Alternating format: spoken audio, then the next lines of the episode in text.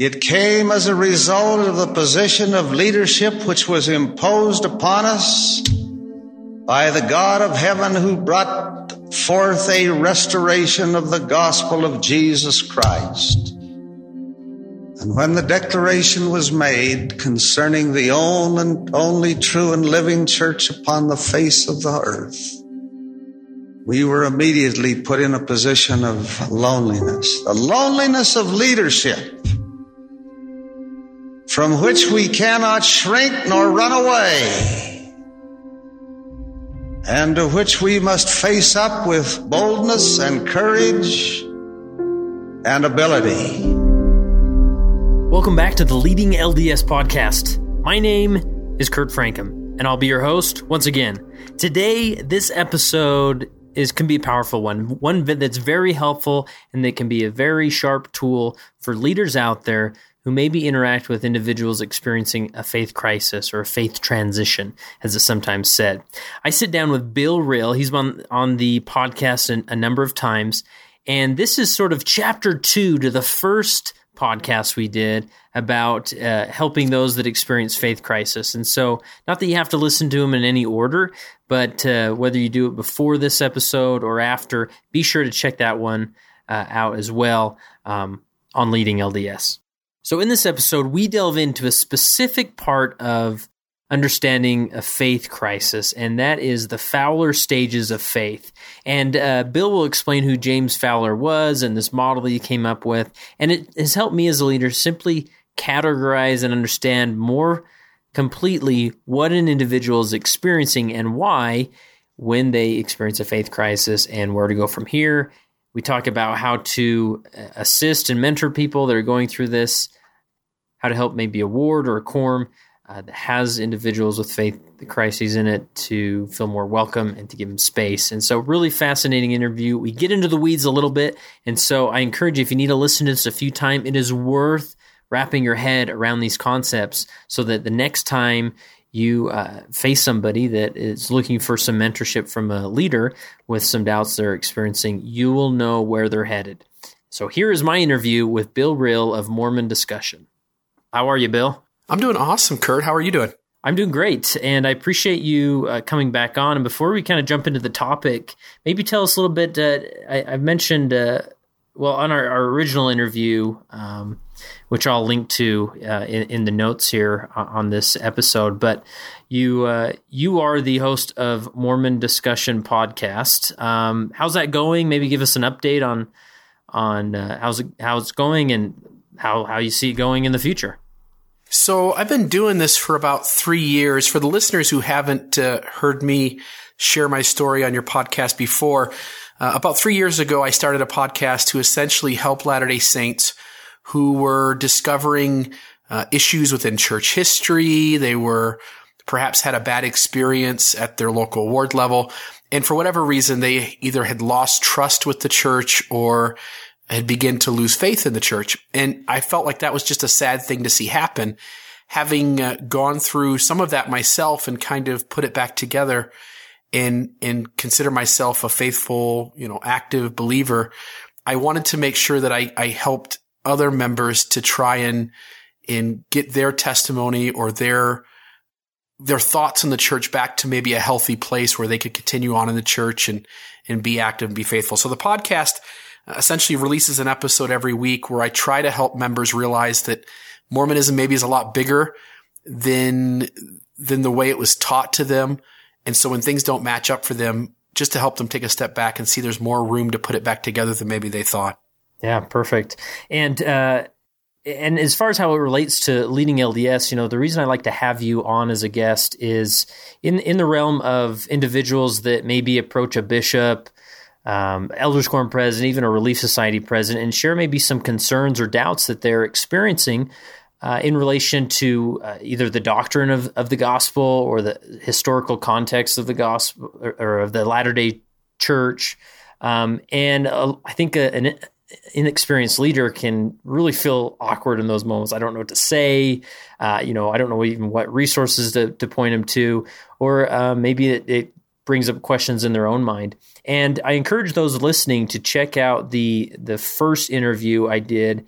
It was actually the very first, uh, I guess, official podcast episode. And Bill's been so kind and kind of leading me, uh, navigating these these waters in the podcast world. But um, it, in that podcast, we spoke generally about faith crises and how a leader should um, maybe uh, mentor somebody that's going through this and, and approach it, how to what what what to say and what not to say, those types of things. Where in this in this uh, interview, Bill, what I want to do is um, you've mentioned uh, you have many episodes around this topic of the Fowler stages of faith, and and maybe I'll let you let you describe or, or uh, tell us who who J- is James Fowler, if I'm I'm not mistaken, and uh, who is he, and where does this this model come from?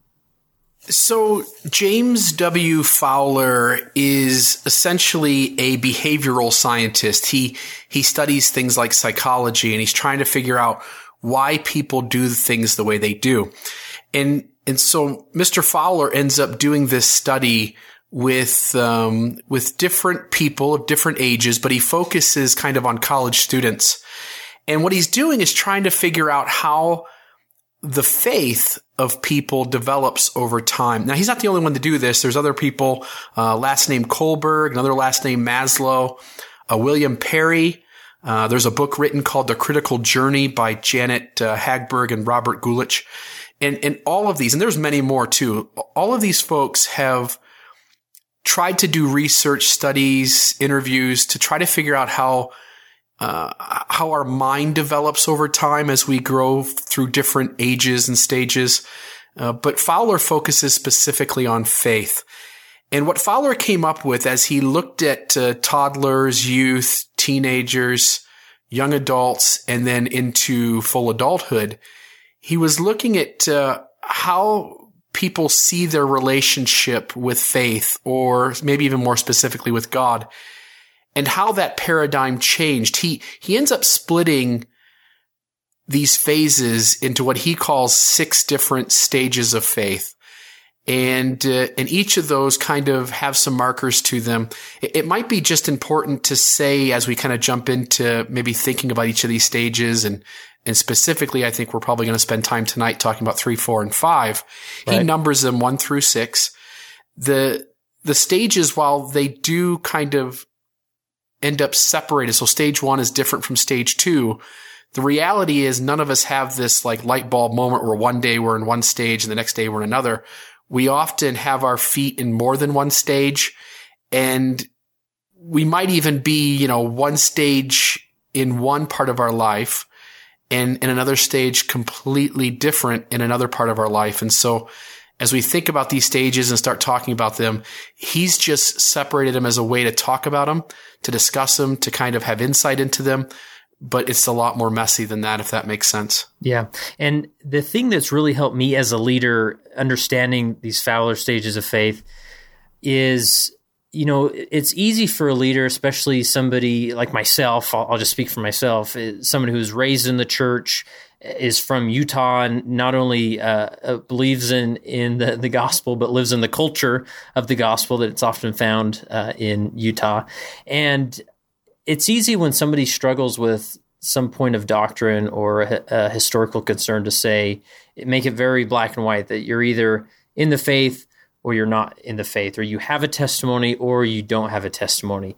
And this helped me to kind of classify and, and help me understand what an individual is going through. And because I'm understanding that, it's helped me validate those individuals more. And so, as leaders may listen to this, um, I'm not saying that you should take this as, as gospel. I mean, you can make your own determination, but it's a it's a model and a paradigm that that can help you as a leader to understand what the person is going through and why, and that to know that there is hope. Um, you know, there there are levels beyond stage four, which we'll we'll talk about. Um, and, and anything you would add in that in that context, there, Bill? Well, I think that this these stages are helpful my concern in always talking about stages of faith, and anytime you read articles on these stages, you'll find these points made that that sometimes people will use these stages to kind of beat up at each other. And that yeah. really shouldn't be the point of, of this. It shouldn't be one where someone goes out and says, yeah, I can see I'm in stage four and my, my bishop's in stage three. Shame on him. Right. It, it shouldn't be used that way. Rather, this should be kind of a internal looking at ourselves in, and perhaps realizing that while we might be struggling with the church right now or struggling with religion in general, or maybe even just flat out struggling with God, that that there is this journey that's going on and that just because we're frustrated and upset and having a having difficulty reconciling our faith at the very moment doesn't mean that there's not a light further ahead. And I think seeing these stages gives us something to look back on and learn from, but also to look forward and see something we can head towards. Yeah, and I'll also add, uh, Bill, today I'm, we're recording this on the 31st of May, and it's a fifth Sunday and today, during the fifth Sunday lesson in my ward, I spent the third hour teaching about uh, these stages of faith. And that's one point I made is that it's easy to sort of, you sort of want to label people or say, where do I fit? You know, which stage am I in? Um, and and I think it's easy to assume that oh, so if you're a, five, that means you're you're more progressed than a three or a four.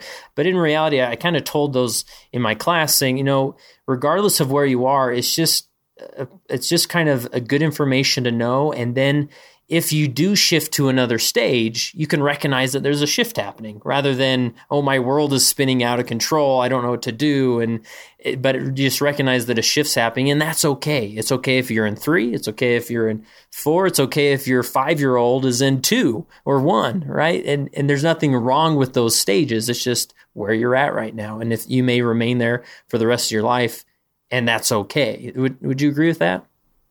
I do. I don't think anybody can push somebody. I think it's unhealthy to try and push somebody from one stage to another. I think that these are progressive stages in the sense that you can't skip a stage.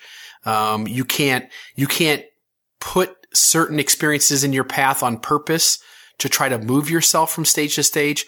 And so there's no sense in beating each other up based on where we're at. Rather, this is just a chance to look at ourselves, recognize where we are in a journey and and to, as you point out, not let our world spin out of control. Uh, because now we can look, kind of take a step back and look at this and realize there's a process going on. Right. Well, let's jump into it, Bill. Maybe, and this is one of those topics that we could go on for four hours and not really, uh, you know, understand completely each stage. And so, but I just want to kind of give a Reader's Digest version of what these steps are, just so we can put them in context to those listening and understand them. And of course, uh, Bill's been kind enough to send me various links and things. If you want to delve into these stages and understand them further, I'd be well worth your time, and, and we'll definitely provide those resources. But maybe take us through each stage. How, how does it work? Uh, how's it set up, and, and so forth?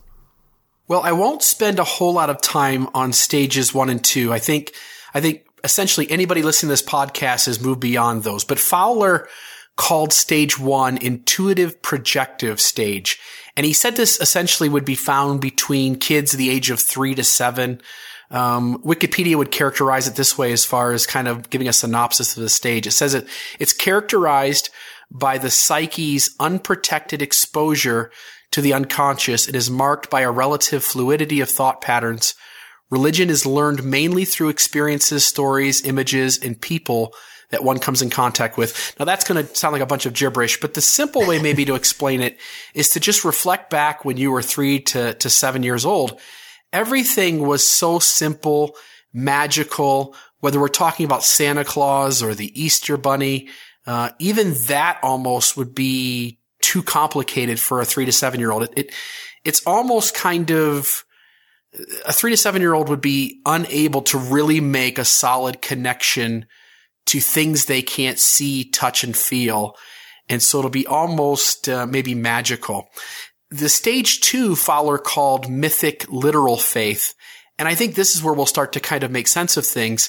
Uh, again, the Wikipedia synopsis of this says that stage two persons have a strong belief in the justice and reciprocity of the universe. And their deities are almost always anthropomorphic. During this time, metaphors and symbolic language are often misunderstood and are taken literally. This mythic literal kind of connection everything again, I said stage one's kind of magical. Stage two is kind of uh, mythical. If we think of like Zeus and folklore and Medusa with snakes off her head, you know, these are the times where if kids hear a story, they'll take it absolutely. They won't see the allegory in it. They won't see the symbolism going on. And this is a kind of a stage where a lot of um, misunderstandings can occur or people can maybe reach too far on things. And I want to kind of leave those two behind. If somebody wants to read more of these, uh, Fowler, essentially the book he wrote was called uh, Stages of Faith. It's a, it's a popular book still, even years and years after it was written. People could pick that up and read it. But I want to jump into stage three. Let me interject real quick here with, with those two stages. Uh, today in my, uh, in my lesson, to kind of have a fun way to introduce it, I had us sing the uh, primary children's hymn, Follow the Prophet, um, which is a fun, you know, hymn for kids to sing. And we sing it in primary. It's great. Um, and it's sort of you know kids love to sing it right? And there's different story different verses and stories that go along with it. And it kind of has this feeling of you know we follow the prophet don't go astray. And uh, and it's okay for kids to sing that at the time. It's not like we're trying to hypnotize them or anything but it's they're kind of in that stage where that type of song is applicable and you can start building a foundation. But obviously if we were in a uh, in a elders quorum class and we were forcing people to sing this song over and over again, it wouldn't make sense. It would almost seem like some strange uh, cult that we're we're in that, that's pushing this this uh, this song, right? And so I, I, use that kind of as an example of saying, you know, in these stages, there it's kind of a mythical thing. The prophet is they know he's real, but he's just this supreme, you know, nicest man in the world, which which kind of is. But uh, I don't know. Is that sort of in the in the correct line of thinking with the the first two stages? Yeah, very good. I think it, when we relate it kind of to that song, yet you're right. The kids would see the prophet not in any kind of personal relationship where they're concerned about uh, his life experiences or want to know more about him. Rather, he is this magical, mythical figure who they simply have this kind of abstract understanding of who he is and what he stands for. And, and so the song is very simple, but it's a primary song and it kind of reaches a kid at the level they're at. The stage two would generally be found between like the ages of like seven and 11, seven and 12 would be kind of where, where this stage begins and kind of leaves off. Perfect. Okay. So take us into, into stage three. So stage three is where the fun really gets begins. It's called the synthetic conventional stage. It's a it's characterized by conformity to religious authority. Uh, and, and, I probably should say here, and maybe you probably made this point during uh, during your lesson. You kind of hinted at it as you were talking a couple minutes ago that most of the population gets to stage three. Fowler guessed that somewhere in the range of like 95 to 98% of human beings, uh, and maybe even more, at least that, you know, get completely into stage three and have left stage one and two completely behind.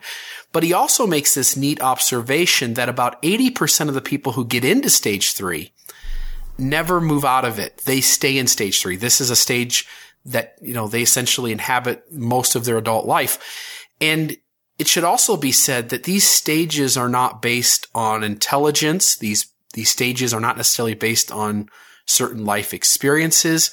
Um, they're really, they're really the only connection between progression from stage to stage is one's interaction with those that are different than them, that hold different positions. And so, for instance, and, and we'll go back into the stage three, but I just want to make this point. Yeah. People who entered into stage four, Fowler found that this happened, begin to pick up a, a quite a, a large pace when kids would go off to colleges and universities.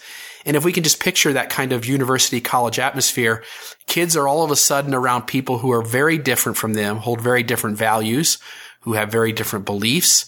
And that kind of interaction is what kind of moved them from stage three into stage four. Now I'll back up. Stage three is a very literal stage as well. And we, you were talking earlier about this black and white idea. Most people in stage three would be characterized by seeing the world in a black and white way, they would, they would say us versus them. So if we say, you know, Mormons versus non-Mormons, uh, when we look at, uh, good and evil, for instance, we would split that dichotomy very cleanly. There are very good people. There are very evil people.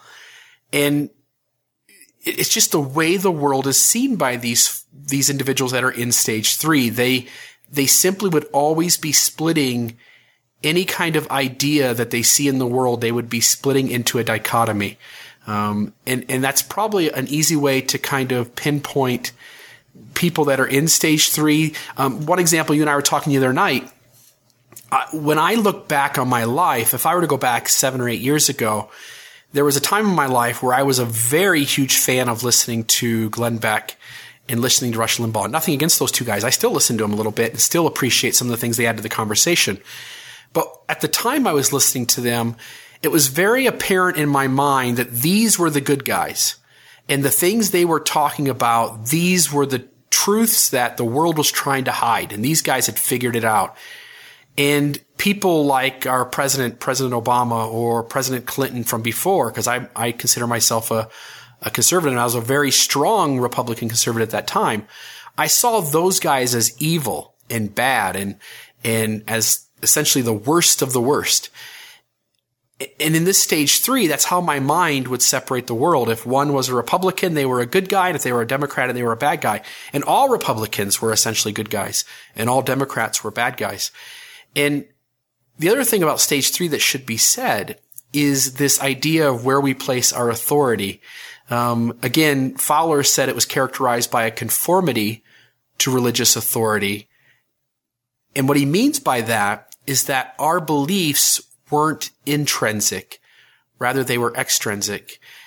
And, and I mean, when I say that, what I mean is that our beliefs aren't something that we personally are holding because we've researched the issue, we've studied it out, we've thought about it from all sides. Rather, those people that we trust to give us truth and information, they've told us that that's what we should agree with and believe and hence we've done so. And I think that's important that we that we recognize that in stage three we've placed our authority in the hands of somebody else rather than inside of ourselves. And so I think that probably sums up to the best of my ability kind of where people would be at in stage three. Yeah, and I, and just to clarify is I don't think by any means you are there's there's no negative I mean, there's each stage has its has its positives and negatives, and so it's not you're you're not losing the race if you're stuck in stage three, or it, it's just the where where you're at. And I think, like you said, that that authority coming from outside, whether it's a priesthood holder, uh, parents, um, you know, political leaders, whatever it is, and then um, that in that stage three, that authority is generally outside of yourself rather than coming from inside yourself. Well, this is what I think. This is um, this is how I see the world, and this is what my research shows, and so this is how I'm going to believe. And so it's not necessarily bad to be in stage three, right?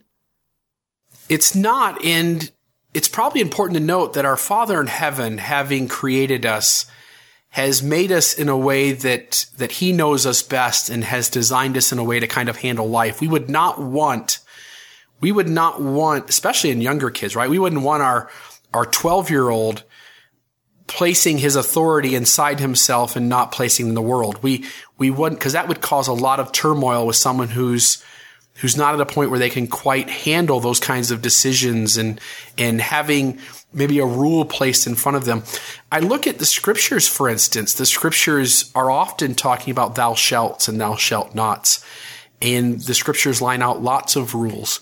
When we look at the Jewish culture that Jesus lived in, uh, the, they had the Mosaic Law, which was, of course, the Ten Commandments, but then there was like 1,217 other rules that had to be followed uh, to live within that culture. I think there's no way around it. Through in our lives, we're going to have rules and laws and and things we can do and are encouraged to do, and things that we can't do and, and shouldn't break. And you're right in saying that you know, there's no such thing as being, you know, it's bad to be in stage three.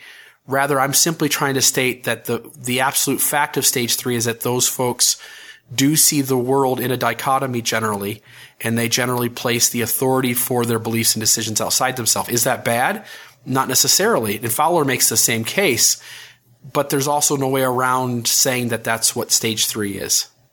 Right. And so, uh, and, and I guess I want to really hit that point is because, like you said, 80% of the general population is is is in stage three, and you could say that within the church. Generally, just you can sit through any fast and testimony meeting and hear that it's a very uh, I know these things are true. I know the prophet lived, or, or the prophet. I believe in a latter day prophet. You know, it's there's not you don't get and hear a lot of these philosophical testimonies about uh, well you know i'm not sure how black and white it is. You know there's a lot of absolute stated in in testimony meaning and uh, again there's nothing wrong with that per se. I mean to each their own. Um, but I guess the, the, the point I want to make is that the most people listening this right now, uh, you know, many leaders, even myself, I would consider majority of my feet are planted in in stage three, um, and and I'm okay with that, and I recognize that, and I just say, well, that's the stage I'm in, and if a shift happens, then I can recognize that when that shift happens. Yeah, and and it, like you're pointing out too, no stage is good or bad, and there are positives and negatives to each stage. Uh, in fact, as we kind of move forward here and jump into stage four, um, we're going to realize here as we talk about it that most people would probably rather be in stage three than stage four because stage four has the most tension and uh, struggle within it. Perfect. So if you want to jump into stage four, stage four, Fowler called the individuative reflective faith. Uh, he, he termed this an age between like the mid twenties to late thirties. And I should say here, he acknowledges that only a small group of people transitioned into that stage during that age group. But because his studies were focused, focused on college kids, he basically came out with the conclusion that if someone is going to transition from stage three to stage four, the healthiest time to do that is in one's younger to mid 20s, late 20s. That by the time one gets to their 30s, 40s, 50s, and begins to if they begin to leave stage three and move into stage four, uh, he calls it a stage of angst and struggle. And more so the later on in life we make that transition. Uh, he talks about how the individual takes personal responsibility for his or her beliefs and feelings. So that's what we were talking about earlier. Stage three, uh, folks would place their authority very much outside themselves. For the first time in their life, people entering stage four are beginning to say, you know, my community tells me XYZ, but I just don't agree with that. I'm really struggling with that. And so Latter day Saints in stage four, if we relate this to, to a religious paradigm, Latter day Saints in stage four are beginning to look at the things that are said by prophets, seers, and revelators, or by their bishop, or by their home teacher, or by their parents, even, or a Sunday school teacher. And they'll hear something said and they'll begin to say, hmm, I don't know if I agree with that. And again, there's nothing wrong with that. That's just a characteristic of stage four. But the reason stage four is full of angst and struggle is because up until this point, everything fit together beautifully. Those who they trusted as authorities to give them truth and information, they felt like that conveying of information was a perfect, uh, a perfect communication that they were, were trusting in completely. And then all of a sudden in stage four, they're realizing that not everything fits quite as perfect as they thought. And it will cause some Latter-day Saints, and this is the stage where most Latter-day Saints who have a faith crisis, the stage they're at when they have it, because all of a sudden things aren't meshing up and they begin to question everything. They begin to wonder, well, if, if this thing was taught to me for the last 20 years and it no longer fits, maybe everything else should be doubted. And so this is a, a really tough stage for Latter-day Saints to go through. And, and sadly, just as we talked about a large chunk of people who get into stage three stay there, uh, a chunk of people who get into stage four stay there. And many of them, you know, some may leave the church and, and they will just be absolutely critical about every single thing within the church. And it's simply because they think they figured it all out, but in reality, they're still making adjustments and they just don't see it yet. Uh, again, stage four is a hard stage. If, if you meet anybody who is having a faith crisis, maybe at least take a step back and realize this is the stage they're in. They're just naturally in this in this progressive form of faith development. They're just naturally all of a sudden realizing that things don't fit as well as they used to. They're questioning everything. This isn't something they can necessarily help there's a lot of tension here and maybe just knowing that would help us have a little more empathy uh, for folks who find themselves in here um, for the first time they're kind of open to a new complexity within their faith and uh, this also increases as we're talking about the awareness of uh, conflict within one's belief. And I, and I don't want to I don't want to belabor this point of kind of stage three and stage four, but I think it's an interesting story. When I was talking to you the other day about uh, your fifth Sunday lesson and kind of putting this interview together, I was reminded of a, a time I went into a ward council, and I was just thinking about this idea of seeing things black and white and also beginning to see kind of complexity, nuance, gray area in lots of issues within the world. And I walked into this ward council. I was serving as a bishop at the time. And uh, I asked the entire ward council, I said, I just want to ask you guys a question before I share my spiritual thought. I said, How many of you guys think that lying is always wrong? And about half the ward council raised their hand. And I just let them sit there for a minute, just think about that. And then I posed a story to them. I said, okay, I appreciate, you know, those of you who thought this question through and, and, some of you raised your hand and some of you didn't. Let me ask, let me tell you a story. I said, you're upstairs sleeping in your bed. It's the middle of the night and all of a sudden you hear this loud noise. You're startled and become awake. And as you're thinking about this noise that just startled you, you realize you're putting your, your thoughts together. You realize that someone just broke into your house. That was somebody knocking the door down. So you immediately jump to your feet. You rush across the hallway to your bedroom or to your kid's bedroom. You wake your children up quickly, take them by the arm, and you take them into your room and you hide them underneath your bed. And the intruder makes his way up the stairs to your, to your bedroom. He confronts you, pulls a gun out, puts it to your head and says, where are your children at? I'm going to take them. And you say, essentially, sorry about your luck, but they spent the night at their friend's house. They're not here. And all of a sudden, everyone in that ward council realized what I was getting at, which was originally some in the ward council had made the assumption that lying was always wrong. And we've always been taught that. We've been taught that the liar shall be thrust to hell, that uh, one of the temple questions is if we're honest with our fellow men. Uh, throughout our lives, we're taught that lying is a bad thing. And so most of us see it as a black and white issue. Lying is bad, always. The reality is that when we start to see the messiness of things that can happen and the things we have to do to protect those around us, we begin to see that lying in some instances is not wrong. Another example would be if the, um, if you hid a Jewish man in your attic in Germany and the Nazis come to your door and say, do you have any Jews here? And you say, no, I don't. Now, I can't believe for the life of me that God would hold you accountable for being deceptive in that moment. But the reality is that you were just dishonest.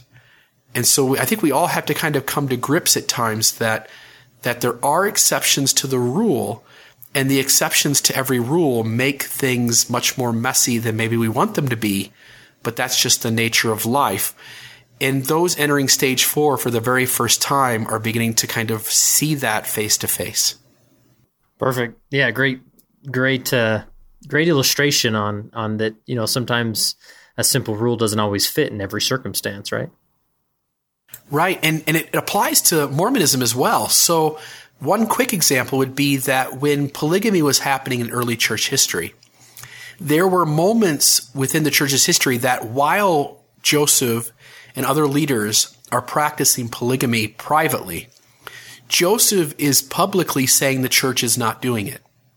Now, critics get really frustrated. And I would argue that these critics are also still kind of in this stage three, seeing it black and white.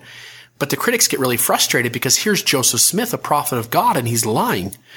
The reality is that Joseph's in a tough situation. If he opens up publicly about what the church is practicing at that moment, and knowing the persecution they are under without talking about polygamy publicly, I can only imagine the harm and danger that the saints would have been in had Joseph been completely public, completely forthright, and boasting from the mountaintops that the church had begun this practice of plural marriage. And so it, once we realize how messy life really is and begin to see kind of these exceptions to the rule, all of a sudden we have more room to allow Joseph Smith and other church leaders flexibility when they get something wrong, allow them a little more room to still be a prophet while having made a mistake. And then all of a sudden knowing that prophets, seers, and revelators, while certainly men of God called and authorized, are not infallible, now all of a sudden we can live with that infallibility. I mean, sorry, that, that fallibility. I'm sorry. Right, right. And um, going back, and I don't mean to keep jumping back from four to three, but there is kind of an interesting relationship between these two. Um, where you talk about the messiness, where usually in stage three, when people kind of hear, uh, you know, rumors of it, of history being messy or doctrines being messy, they their their first inclination is to dismiss it and to look for a reason to dismiss it and say, oh well, there must be something wrong with that critic. Um, he's probably crazy anyways, or because they just want it's it's nice being in stage three. It's comfortable. It's um, That's why I like like being there. Um, and you don't have to deal with that me- messiness and process it and figure out how this is going to fit in a box that really doesn't fit in, right? Right, and and it applies to the critics as well. We're, we're kind of talking about this, but this idea of you know the person in stage three who's an active member of the church, when they hear some troublesome fact, their first inclination is to say it's anti-Mormon propaganda. On the other hand, the critic who likes to think that he's had the wool pulled off of his eyes and he's now no longer brainwashed and he sees the church for exactly what it is. And yet what he doesn't realize is that when he sees, you know, Joseph being uh, deceptive about the practice of polygamy, for instance, his immediate reaction is that is absolutely unbecoming of a prophet and therefore the church isn't true. What he doesn't know is that he is also still in that stage three black and white way of seeing things so he thinks he's moved on. He thinks he's progressed because he has more information, perhaps. But the reality is that he still isn't quite at a point where he can see the room for those exceptions to the rule. Right. Perfect. Well, let's uh, and and I want to come back to this and talk a little bit more about this relationship between three and four because generally when a uh, an individual in stage four goes to talk to their bishop, it is a conversation between a stage three Mormon and a stage four Mormon. But let's maybe finish this off and, and just to get the complete model, let's move on to stage five and then uh, finish off with six. And I'll be quick on both of these. Stage five is a, is a really cool stage in the sense that one has figured out a way to move out of stage four and into a place where the tension is no longer present. They've, they've come to complete grips with the idea that the world is messy. There's lots of complexities. There's lots of nuance. There's evidence on both sides. One of the things that uh, I get a lot of flack for in my podcast, for instance, and this is what I, and I'm not saying I'm in stage five, but this is at least one stage five concept, is that I'll look at church history, I'll look at the gospel, I'll look at uh, various things going on within my faith's history, and I'll say, you know what? There's evidence on both sides. There's evidence that the church isn't true. And there's evidence that the church is.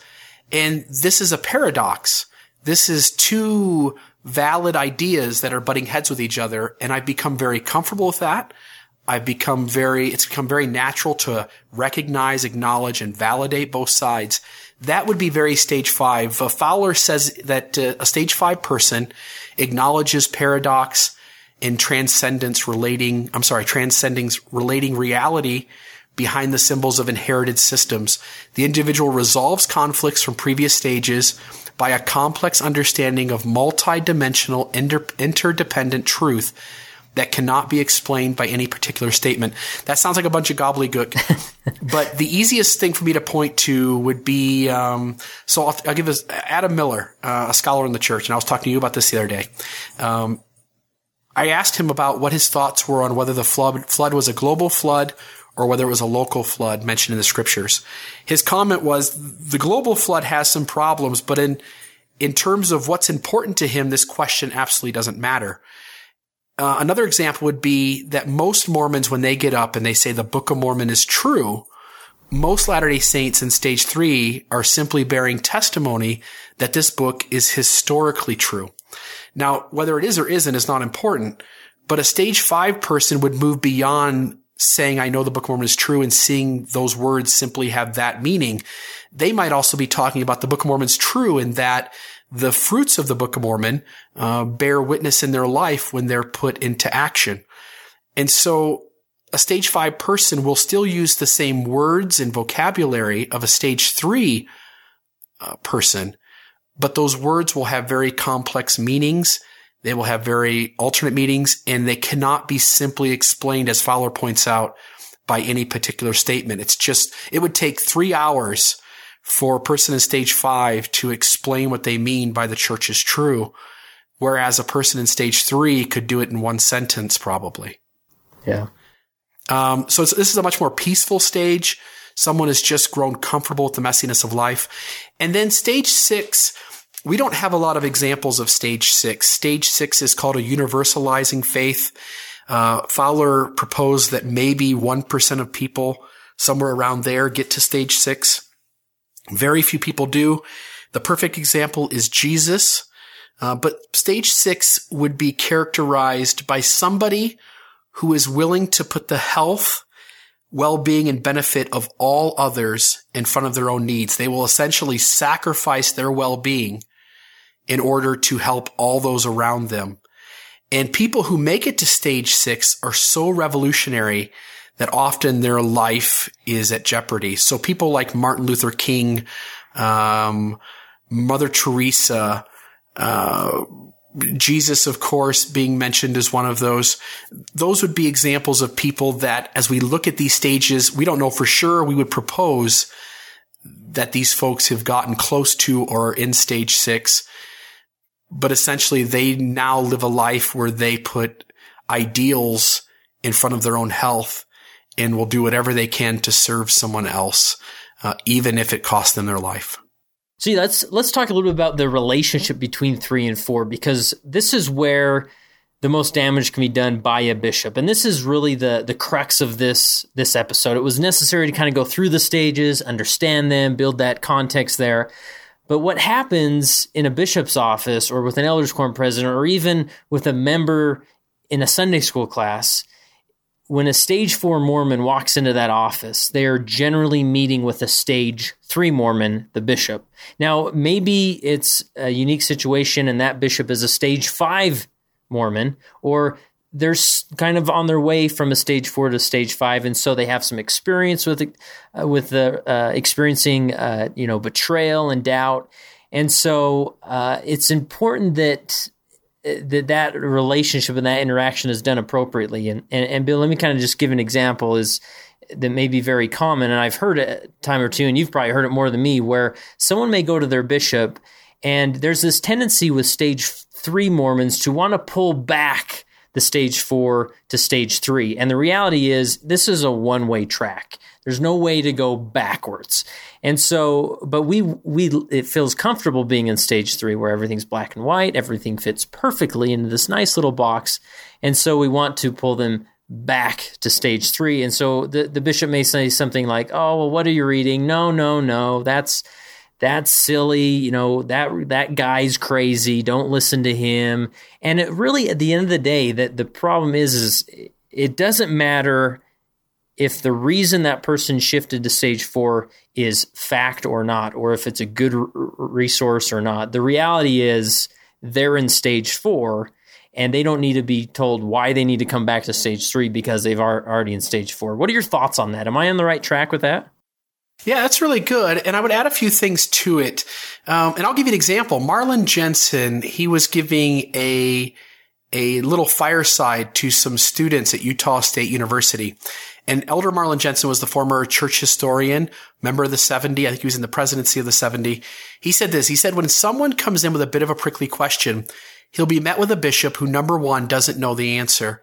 Number two, he snaps and says, get in line. Don't question the prophet. Get back to doing your home teaching. And that isn't helpful in most cases. So we need to educate our leaders better, I think, to be sympathetic and empathetic and to draw out these people where they are coming from and what's brought them to the point that they are at. what they have read, what they are thinking is, and try to understand them. Sometimes that alone is enough to help someone through a hard time. But beyond that, I think we really need to figure out a way to live a little bit with people who may never get completely settled.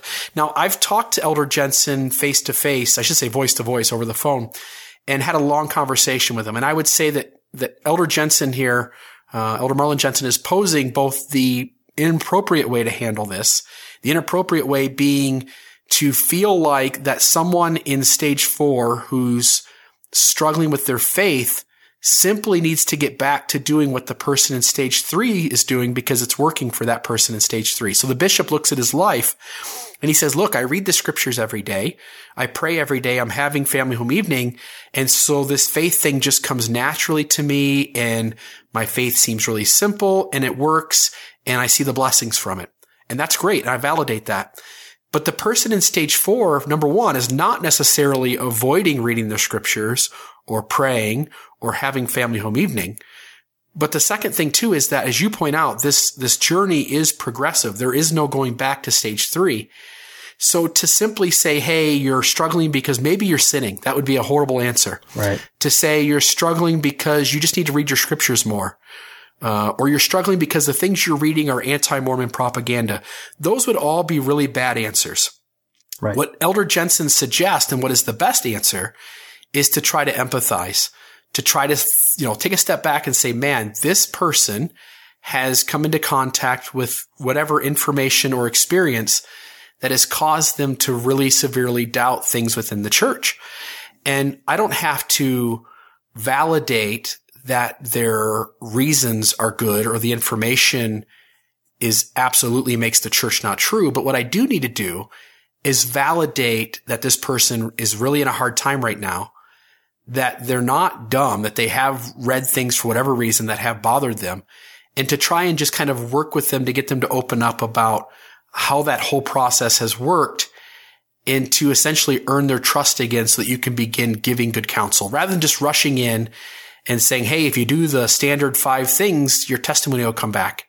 So, so validation is really the, the key there is that regardless of what their, um, what their shift into stage four is based on, if they don't feel validated and loved in that interaction, they will never come back and give you another chance to have that interaction. And so it could be something that is in fact false you know, truly anti Mormon propaganda. But if they don't feel that you're actually listening to them and validating them and helping them discover for themselves where truth is, then they're just going to see you as not a strong resource to go to as they go through this process.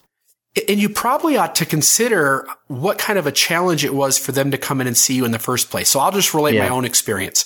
Having, having gone through a really deep, dark, awful faith crisis, there were several things that ran through my mind when it came to talking to a leader and trying to work this out. One is I waited a long time to do it because I was afraid that if I went to my leaders and told them the things that I had read and the things that I was thinking and the problems I now had with it, I was worried that I would hurt their testimony, number one. Number two, I was worried that they would not understand where I was coming from and would begin to judge me. And when a bishop says, if you would just pray more, this would all go away, whether the bishop recognizes it or not, that really is a judgment that would be the wrong the wrong effort to make at that very moment. As you point out, Kurt, the very first thing one needs to do, and maybe this will take three or four visits with the member. Maybe you'll have to sit down for an hour on three different occasions. But just to earn their trust, let them know that, hey, I completely validate how much anguish you're feeling. I want to understand how you got to this point.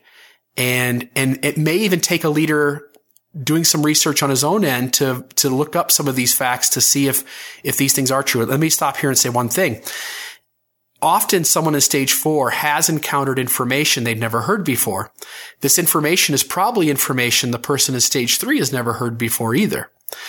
The reality is that the critic takes new information that we as members have not perhaps heard and they put their own conclusion on that information.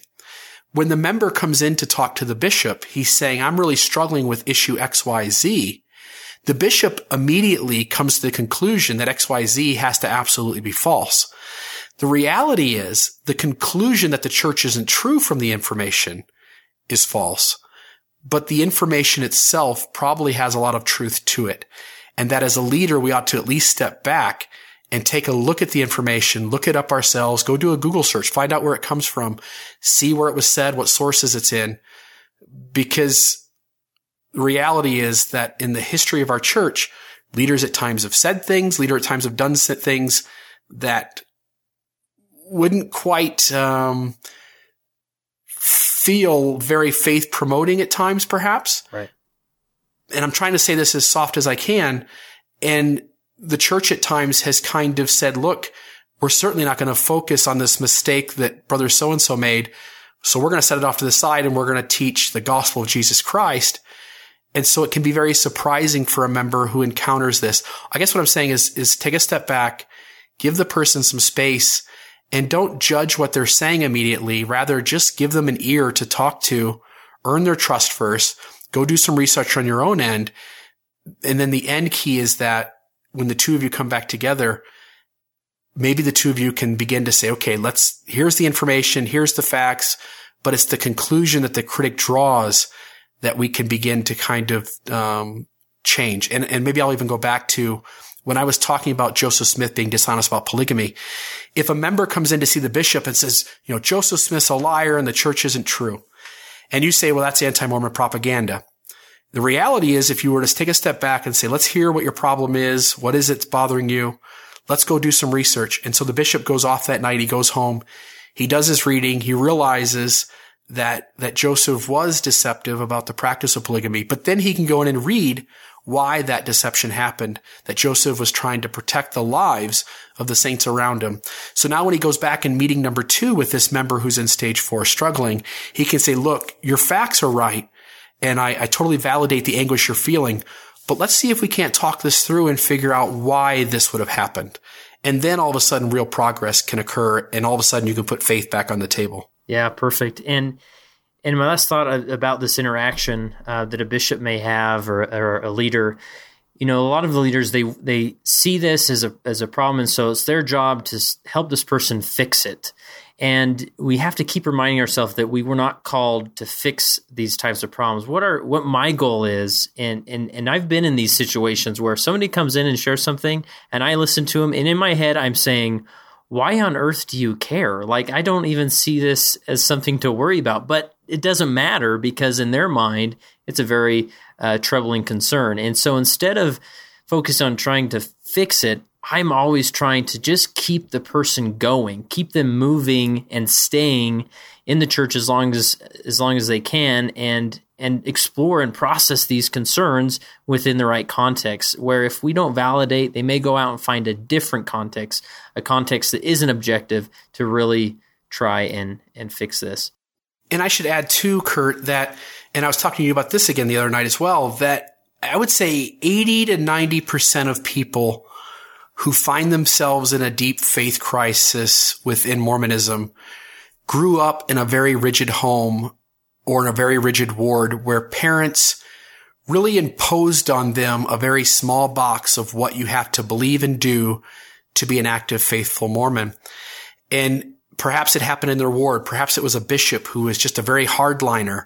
Uh, perhaps it was a family that felt like, uh, for instance, Elder Bruce R. McConkie's Mormon doctrine was the answer to every question. Every question that came in, they would just pull the book off the shelf and look it up, and there's your answer, child those kinds of homes are the environment that really set up for a future faith crisis to occur. The last thing this person needs is to walk into a leader's office and sit down with them and have that exact same kind of rigid uh, paradigm being forced at them. What they really need is to be given room. And, and if I can just give one example, I've got a brother-in-law who is an atheist.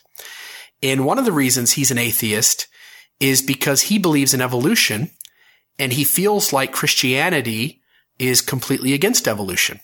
My father-in-law, who is a very good, faithful, hardworking, active Latter-day Saint, what he thinks is the the best solution to this problem is he goes to his atheist son and begins to provide him with information off the internet that proves that evolution is false. That's his solution to the problem. because my father in law thinks that LDS theology is that evolution is false.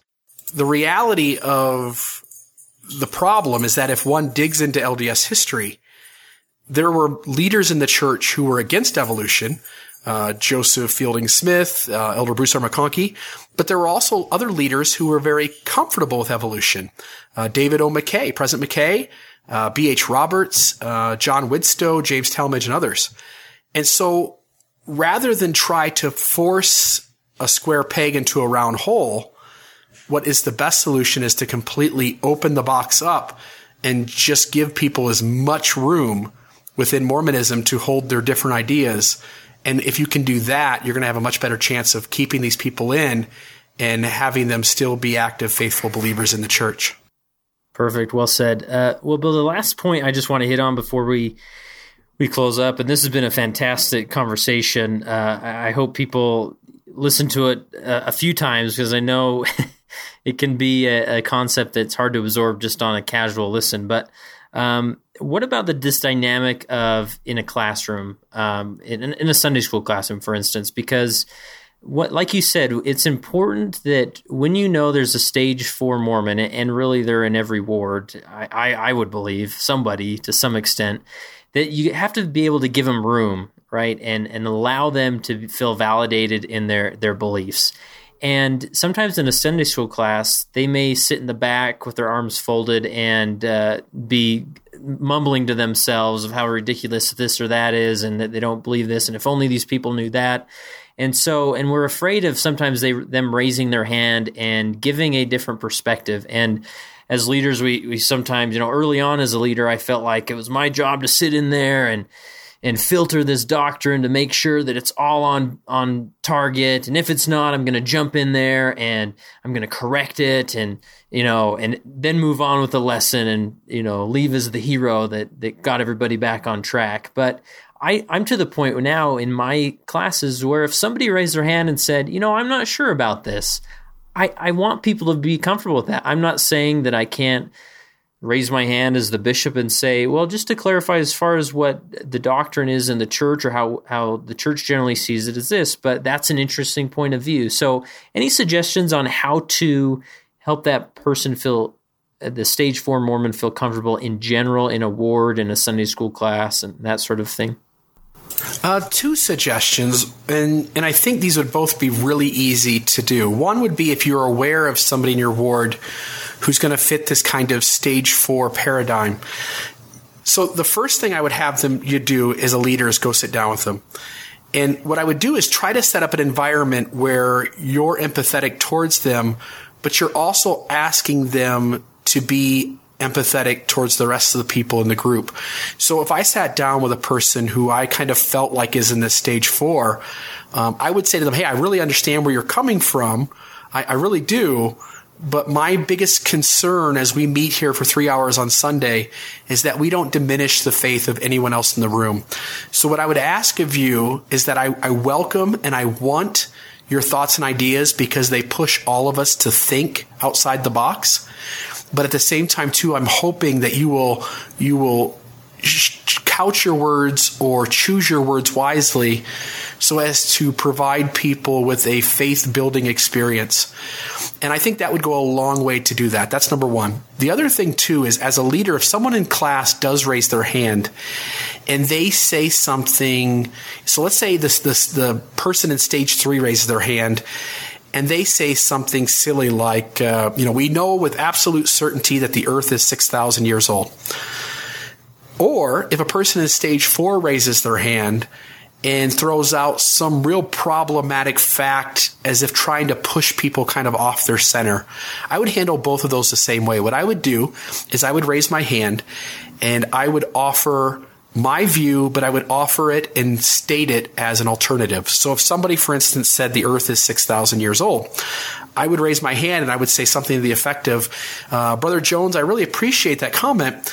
Uh, I would simply share with you that while some leaders have said that the earth is 6,000 years old, other leaders have ventured to say that the earth is likely millions, if not billions of years old and that there are other alternative views to this idea. I, for one, believe that the earth is is millions or billions of years old and I don't seem to have any problem with that reconciling that with my faith. Now what I've done is I've let him down easy. I've not I've not squashed him, I've not offended him, I've not, you know, made him feel like I was putting him in his place. Rather I couch my words in a way that I was offering an alternative view to what he was saying and I was also validating that his view uh, also m- might be uh, authentic and true and real just there are other ways to see it.